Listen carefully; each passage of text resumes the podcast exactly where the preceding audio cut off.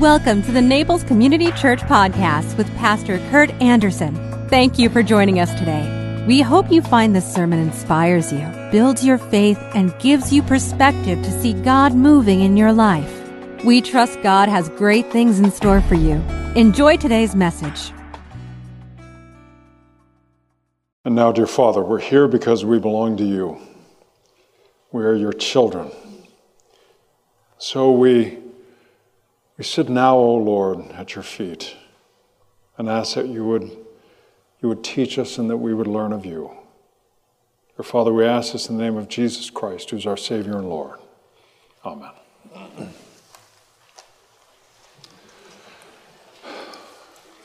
So, out on the sidewalk this morning, greeting everyone, I, in the shrubs was uh, this, this plasticky thing, whatever this is, I figure it must be from that Chinese balloon that got shot down.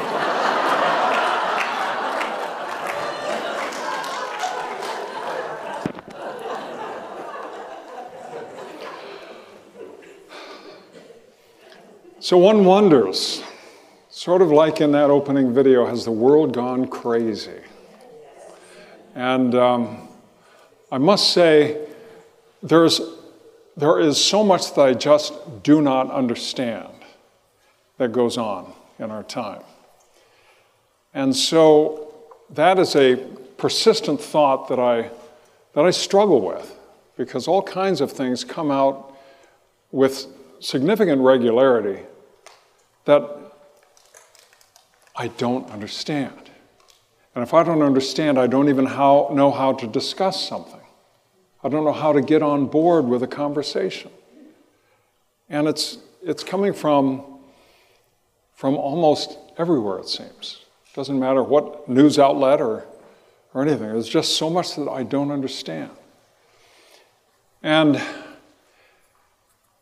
and I was going into a grocery store not too long ago, and there was a guy standing out there with a sign. And it said, Repent for the time is near. And I remember the last time I saw that was when I was like a seven year old boy. I was asking my dad what that meant. And there is, because of the, the uncertainty, there's a lot of there's a lot of uncertainty among us, and so some of the speculations go to those apocalyptic type predictions and anticipations. And I just want you to know there's nothing new about this. The Apostle Peter, writing just before the systemic persecution of Nero, had this to say. So then, since Christ suffered physical pain, you must arm yourselves with the same attitude he had and be ready to suffer too. For if you've suffered physically for Christ, you have finished with sin. You won't spend the rest of your lives chasing your own desires, but you will be anxious to do the will of God.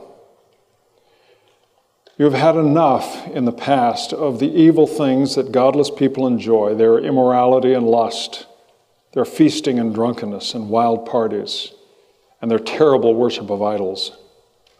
Of course, your former friends are surprised when you no longer plunge into the flood of wild and destructive things they do.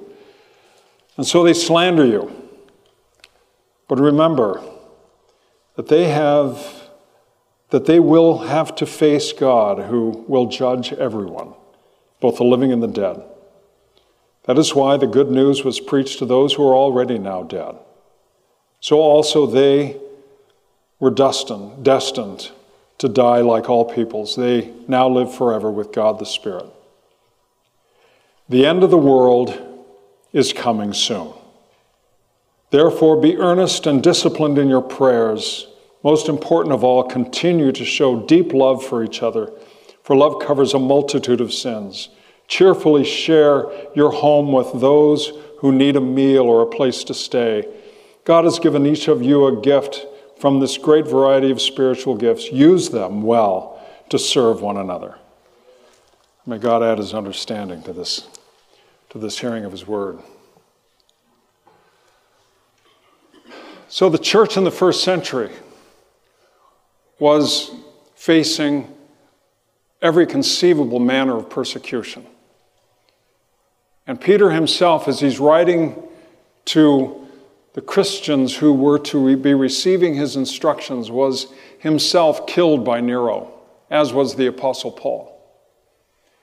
And into the, toward the end of the first century, when after the temple fell, which was a cataclysmic experience for, for the people, particularly for Jewish Christians, everyone thought, well, now's the time.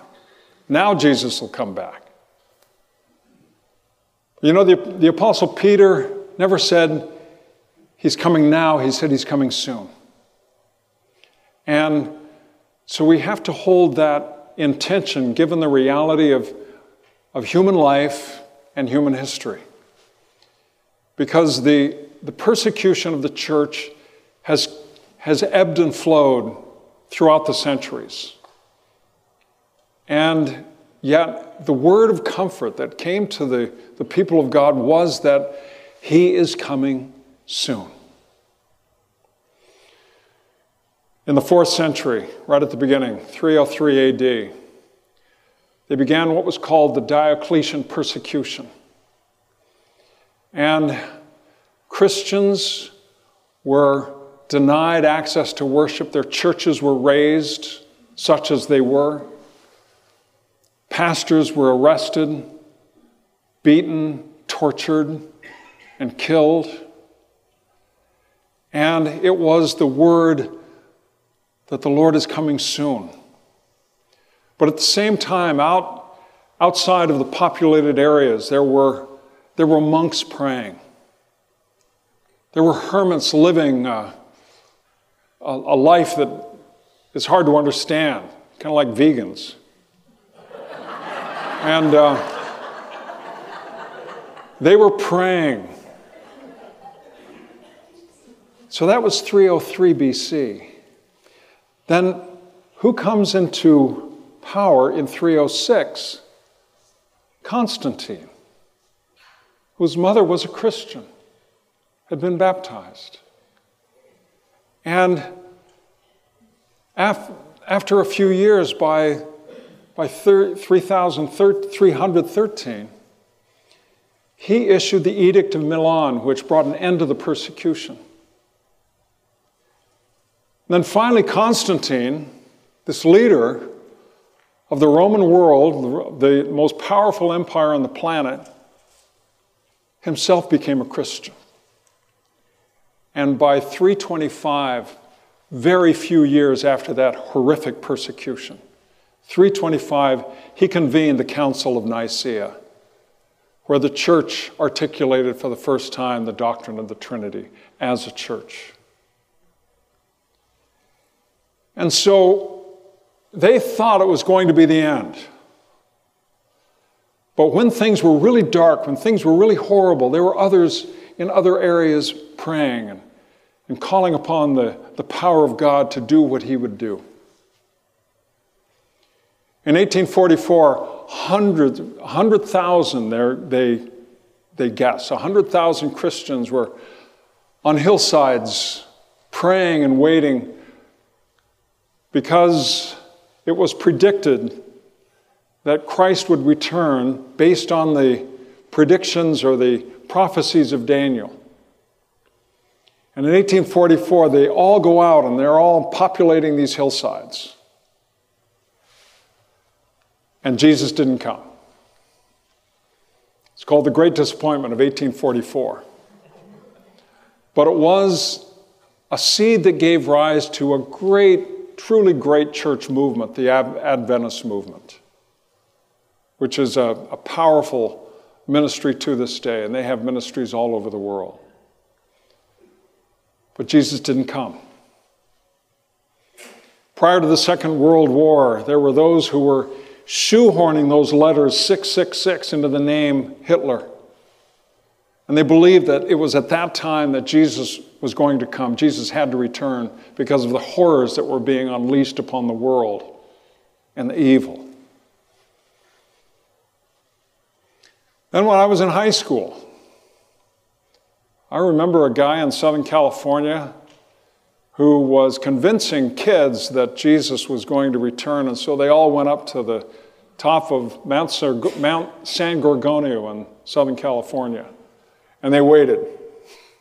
Still, he didn't come. So the, the words of comfort are that he's coming soon. He's coming soon. Not that he's coming now. So we live in a time that's kind of it's kind of crazy. There's no question about it. And the, the conflict that, that we have in our culture right now, and, and the fact that there are, well, the Apostle Paul says, he reminds them of their past and how they also were these wild, crazy animals, party animals. And and he speaks of them to be reminding them that they, those people who are caught up in that kind of lifestyle are not of them, they are a you. Peter doesn't allow them to marginalize what they used to be and what those others still are. But now it seems like we have all this us and them stuff going on. There, not, there are no means of connection or in, of, of uh, identification with some people who are different than we are. And so we, we have a harsh time. You know, even the Republican Party, they, they will argue about rhinos. I haven't heard about dinos, but I'm sure that in the Democratic Party, they have the same kind of thing going on. There's all this conflict across, across the spectrum. But this is an interesting time because to what extent do we see the, the power of those who are in elite positions laboring to define life for us? Interesting article this week in the journal. George Will is being interviewed in his own home. And he says you can blame Marx or his precursor Hegel. Once you decide that human nature is a fiction, that human beings are merely the sum of impressions made on them by their surrounding culture, then politics acquires an enormous jurisdiction. Consciousness becomes a political project, and the point of politics becomes the control of culture in order to control the imposition of proper consciousness. So, the role of government is to impose consciousness that we have no identity apart from culture, that we have no agency personally, individually. This is the conflict that's being acted out in our time, part of it.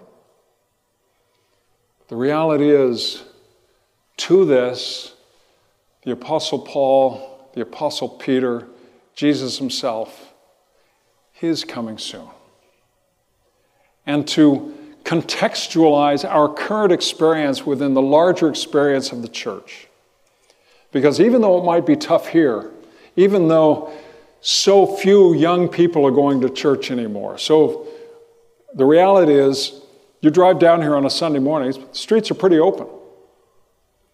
If people were really going to church, we'd have trouble getting here. A little better on Easter.